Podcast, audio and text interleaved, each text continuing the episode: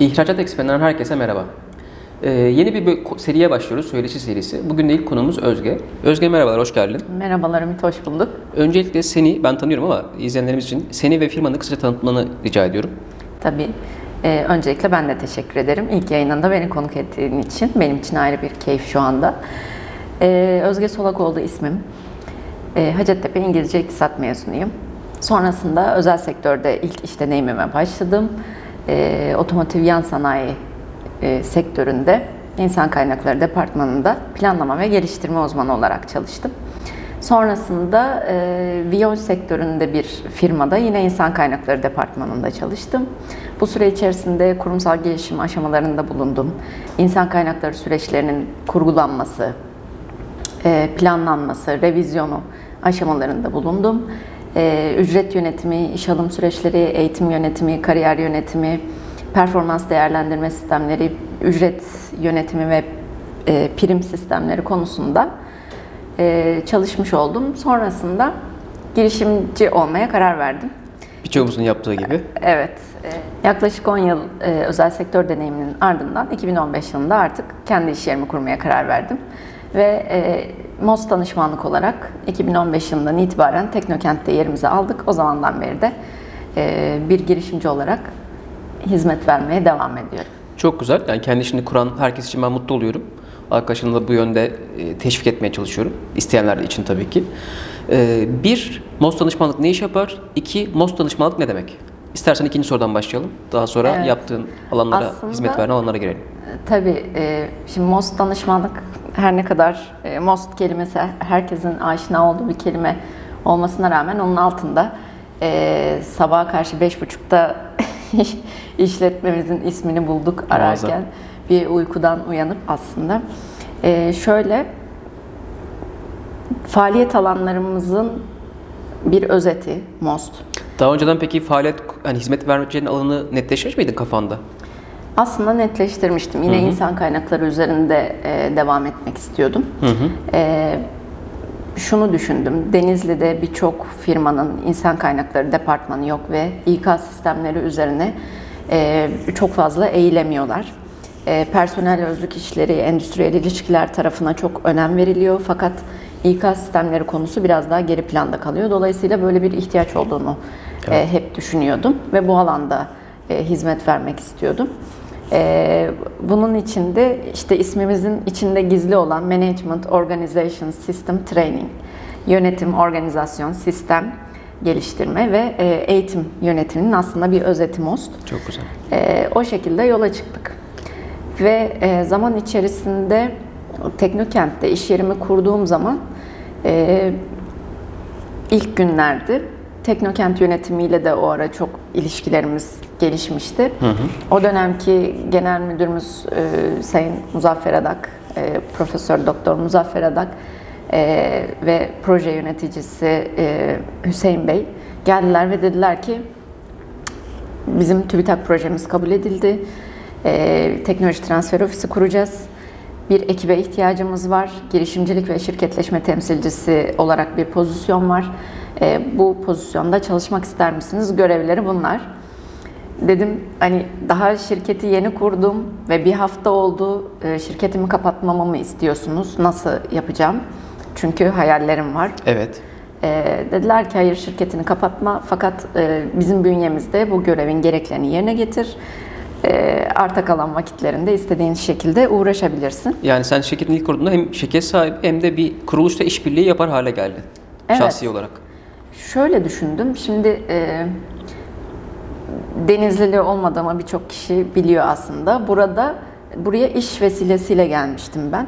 Denizli'de irtibat olan kişiler mutlaka bu arada Denizli'de yani son noktası Denizli olur diyebiliriz. Bunu yaşayanlar daha iyi bilir. Evet ve 10 yıl oldu, 11 yıl olmak üzere Denizli'de kaldık, sevdik burayı. Ee, oturmuş yani özel sektördeki mesleğim dışında dışarıda herhangi bir oturmuş düzenim yok. Ee, şirket dışında işte belli başlı network'ün dışında dış dünyada bir network'üm yok, ticaret hayatım yok. Bir şekilde hayallerimin peşinden gideceğim, girişimci olmaya karar vermişim ama bununla ilgili altyapısal anlamda aslında sıfır noktasından başlamıştım o dönemde. Burada bir şey sormak istiyorum. Peki ailende girişimci Ci olma, olmak olan daha önce birisi var mıydı? Evet, babam, dedem Oo, yani tamam. esnaf. Güzel. Bizde memur pek yok. Çok güzel. Girişimcilik istatistiklerinde de bunun önemli olduğunu Kesinlikle. biliyorum. Babadan işte e, veya aileden bir Büyünen şekilde ekosistem mutlaka etkiliyor insanın gelecekteki hayatını. Evet. Ee, bir yerde demek ki artık tutamamışım içimde. Ama e, tabii bunun için altyapı, destek, belki sermaye, her şey gerekiyor bir anda. Ee, eğer sıfır noktasından başladıysanız e, hani hesaplanmış riskleri almak diye de bir kavram var.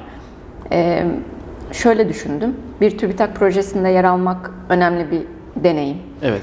E, Teknokent bünyesinde bunu yürütmek önemli bir deneyim ve farklı bir ekosisteme girmek illaki farklı şeyler katacak hayatıma. E, bildiğimin dışında yeni şeyler öğreneceğim. Ne getireceğini bilemem. E, dolayısıyla belki e, bir kurumla birlikte de çalışırken e, kendi şirketim içinde altyapı kurabilirim ve öngöremediğim şeyleri bu bu süre içerisinde e, hani şey diyorum ben özel sektörden girişimciliğe geçiş şöyle bir şey arada belki biraz bir basamaklı Evet. geçiş olur. Bir simülasyon Daha- yapmış gibi oldun aynen, aslında Yumuşak belki. bir geçişle e, bunu yapmak belki daha e, mantıklı olacaktı o dönemde. E, iyi ki de yapmışım. Bir yıl kadar e, Teknokent yönetimiyle birlikte çalıştım. Girişimcilik ve şirketleşme temsilcisi olarak. O arada girişimcilik ekosistemini öğrendim. Devlet hibe ve teşviklerinden haberdar oldum. Projeciliği öğrendim. E, Birçok kuruluşla yine Teknokent'in işbirliği yaptığı, işte Timtep Girişim gibi e, çok farklı İstanbul'dan mentorlar gibi, işte Melek Yatırım Ağları gibi e, yurt dışındaki teknokentler ve ilgili kuruluşlar gibi yani dünyam aslında e, bambaşka bir alanda genişledi. E, o yüzden iyi ki de o teklifi kabul etmişim diyorum. Bunun sonrasında e, o bir yılın sonunda e, dedim ki hani bu dünya evet çok güzel, çok da eğlenceli geçti. Hep zevkle çalıştım. E, fakat e, bunun büyüsüne kapılmamalıyım. Benim bir Yapmak amacım bir vardı. Onu da unutmamalıyım yoksa reflekslerim zayıflayacak veya belki motivasyonum düşecekti. Ee, ve kendi işimin başına geçtim. Ee, Ne yapar MOS danışmanlık? Yani daha sonra MOS danışmanlığı aktif hale getirdin. Evet, anladığım aktif kadarıyla. hale O Bir getirdim. sene çok fazla zamanı kalmadı herhalde bu proje sebebiyle. yani özel sektörden çıktığımda biraz daha at gözlükleriyle Evet. çıkmıştım. Sadece İK danışmanlığı e, üzerine yoğunlaşacağımı düşünmüştüm. E, fakat projecilikte işin içine girdikten sonra iki tane faaliyet alanı oluşmuş oldu. E, hep derler ya koluna bir bilezik daha tak o senin Evet. her zaman hayatta kurtarıcın olabilir. E, o dönemdeki network'ümün içinde hep e, proje hazırlama üzerine e, işler almaya başladım. Ya bu sana aslında kos- yani Teknokent'te yaptığın proje firmaların ihtiyaçlarını daha iyi anlamanı Evet. sağladı diyebiliriz değil mi? Öncelikli ihtiyaçları. Yani sen çünkü, Çünkü- başlangıçta İK danışmanlığı yapmak için yola çıkmıştın. Fakat Teknokent'te yaptığın proje sayesinde firmaların başka ihtiyaçları olduğunu da gördün. Evet. Ee, ve firmalarla projecilik anlamında çalışmaya başladım. O arada firmaların içine girdiğimde de e, patronlar diyorlardı ki ya da işverenler ya hani bu bizim firmada herkes her şeyi yapıyor. Ee, Evet, bir düzensizlik var, bir sorunu. kaos var. Evet, e, işte insanlar birbirleriyle çatışıyorlar. Bizim kendimize bir çeki düzen vermemiz lazım. Patron her şeyin içinde kalmak durumunda kalıyor. Evet, takip edemiyorum. Ee, işte bunların arkasından koşamıyorum. Ee, kime güveneceğimi bilmiyorum vesaire. Bunlar da ortaya çıkmaya başladı. İşte benim asıl beklediğim taraf e, o taraftı. E, dolayısıyla aslında şöyle özetleyeyim. Devlet hibe ve teşvikleriyle ilgili projeler hazırlarken firmaların e, yatırımlarını kolaylaştırıp finansal kaynak e, dönü- dönüşümü sağlarken bir yandan da firmaların kurumsal gelişim, insan kaynakları ihtiyaçlarını karşılamaya yönelik danışmanlık yapıyorum. İkisi birbirini aslında çok iyi bütünledi. Çünkü hem sermaye yaratmanız gerekiyor, finansal kaynak yaratmanız gerekiyor. O firmaların daha çok KOBİ ölçeğindeki firmalar. işte yeni bir makine yatırım yapması gerekiyor. Ee, entegre bir yazılıma sahip olması gerekiyor. İş süreçlerini takip edebilmesi için bir otomasyona geçmesi gerekiyor. Ki ayakta kalabilsin, karlılık or- oranını yükseltebilsin.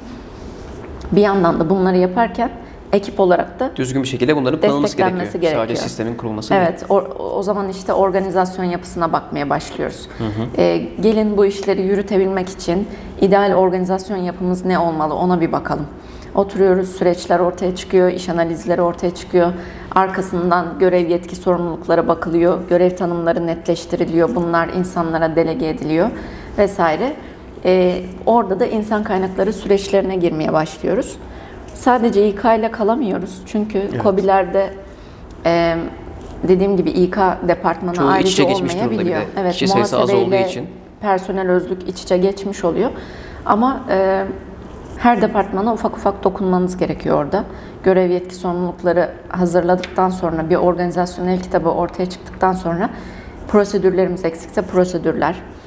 E, veriyle çalışmıyorsak, öyle bir alışkanlığımız yoksa veri tutmanın evet veri tutmanın ne kadar Önemli. önemli olduğu, bu bilinci aşılamak, bir kurumsal hafızanın e, o- Oluşturulması. oluşturulması konusunda destek vermek, bunun ne gibi faydaları olacağının bilincini aşılamak.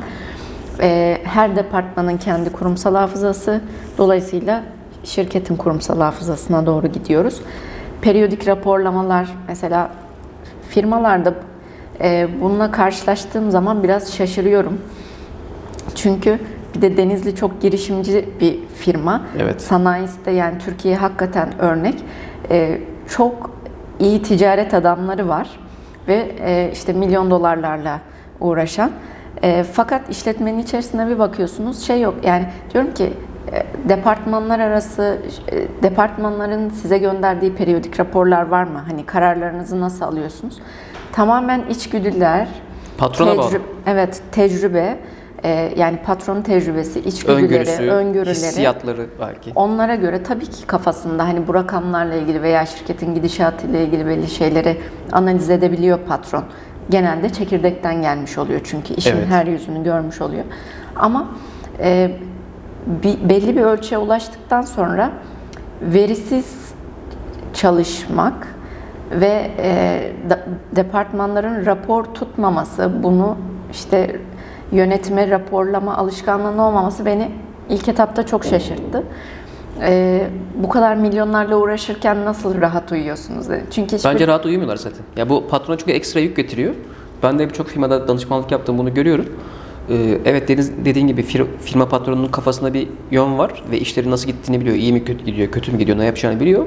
Ama patronun şu lüksü olmuyor. Yani bence patron değil belki de işin sahibi ama bir yandan da iş ona sahip olmuş oluyor. Çünkü o firma sahibinin, patronunun ya da artık ben iki gün işe gelmeyeceğim, fabrikaya gitmeyeceğim, ofise gitmeyeceğim gibi bir imkanı yok. Evet. Çünkü her şey kendisi yaptığı için, sistem kurmadığı için her gün bil fiil operasyon içinde her kalmak şeyin durumunda kalıyor. arkasında kalması Evet. gerekiyor. Bu aslında patron daha çok görüyor. Hani ben de bunu söylüyorum. Yani sizin yaptığınız belki patronluk değil diye bazılarına böyle takılıyorum. Çok yorucu oluyor ama ve kişiye bağımlı kalıyor aynı zamanda da. Aynen öyle. Ee, belki işte dediğim gibi hani uyuyamamaları bile gerekiyor ama bu e, artık şey bir yerden sonra içerideyken Alışkanlık. görmemekle ilgili. İşletme körlüğü belki. Evet. Evet. Ben özel sektördeyken de çıktıktan sonra anlıyorum. Evet. Diyorum ki orada bir e, şeyin fanusun içindeymişiz demek ki. Hiçbir şey Akvaryum gibi. görmüyormuşuz. Dışarıda da bambaşka bir dünya varmış. Ve e, öz- özellikle girişimci olduktan sonra fark ediyorsun ki esneyebilme önce çok kurallarla başlıyorsun. Her şey Evet. kırmızı çizgilerle başlıyorsun. Sonra seni öyle bir şekillendiriyor Çizgiler pembe ki oluyor. biraz daha soluklaşıyor. Yani Evet. biraz esneyebilirim. e, esnemeye başlıyorsun. Yani e, anlıyorsun ki her sektörün dinamiği farklı. Evet. E, her patronun iş yapış şekli farklı. E, her firmanın kendi dokusu farklı. Alışkanlıklarına direkt müdahale etmek gibi bir şey yok ama onları esnetmekle ilgili bazı Başka bir şeyler. pencere olduğunu göstermek lazım belki. Evet, o arada ben de esnemeye başladım. Karşı tarafı da daha rahat esnetiyorum. İşte yıllar geçtikçe tecrübelenmek çok güzel bir Evet. şey. Evet. Ee, bunu hissetmek güzel bir şey. Ee, demek ki işverenler için, o patronlar için de kendi işletmesinin içinde olmak e, biraz bazı şeyleri artık göstermiyor bir yerden sonra. Bir dış sese ihtiyaç Evet. duyuyorlar. Orada e, buna Buradan açık patronlara sesleniyoruz. Dış seslere önem verin. evet, açık yüreklilikle e, bazı patronlar söylüyorlar. Yani biz belki de e, şu ana kadar hata yaparak hatamızı yapıyoruz öğreniyoruz. Ha, bir daha böyle yapmamalıymışız diyoruz. Hata yapıyoruz, öğreniyoruz. Önümüzde bir kılavuz olmadı ama belki de olsa e, işte 3 Çok yılda aşacağımız e, şeyleri belki bir yılda aşacağız veya çok daha farklı bir yere taşıyacağız işimizi gibi. E, böyle itiraflar da alıyorum. Orada işte patronla işbirliği yapma noktası yani stratejik ortak gibi çalışıp artık bir yolculuğa, yolculuğa beraber çıkıyorsunuz. E, onların aslında bir nevi personeli gibi içeriden birisi ama Dışarıdan, dışarıdan bakan bir onlara- gözle bu hizmeti veriyorsun. Evet. Bu da işin keyifli tarafı oluyor. Şöyle değil miyiz peki o zaman? Yani sen aslında proje danışmanlığıyla firmalarla çalışmaya başlıyorsun. Fakat fa- sadece projeyle kalmıyorsun. Mutlaka firmanın bu sistemlerine, işte insan kaynaklarına, yönetim sistemine, eğitim sistemine de dokunmak zorunda kalıyorsun. Evet. Çoğunlukla böyle oluyor. Bazen de tam tersi oluyor. İşte bana ya bizim e, firmada bir düzensizlik var. Bunu ne yapacağız diye gelenlerle bir yolculuğa çıkıp ya işte devlet var. faydalanıyor musunuz? Bakın madem makine yatırımı yapacaksınız. Bunun finansmanın bir kısmının geri dönmesini istemez misiniz? Şunlar var. Haberdar mısınız diye. Bazen de tam tersi oluyor. Ee, orada birbirini bütünlüyor. Ee, daha güven ilişkiniz pekişmiş oluyor böylece.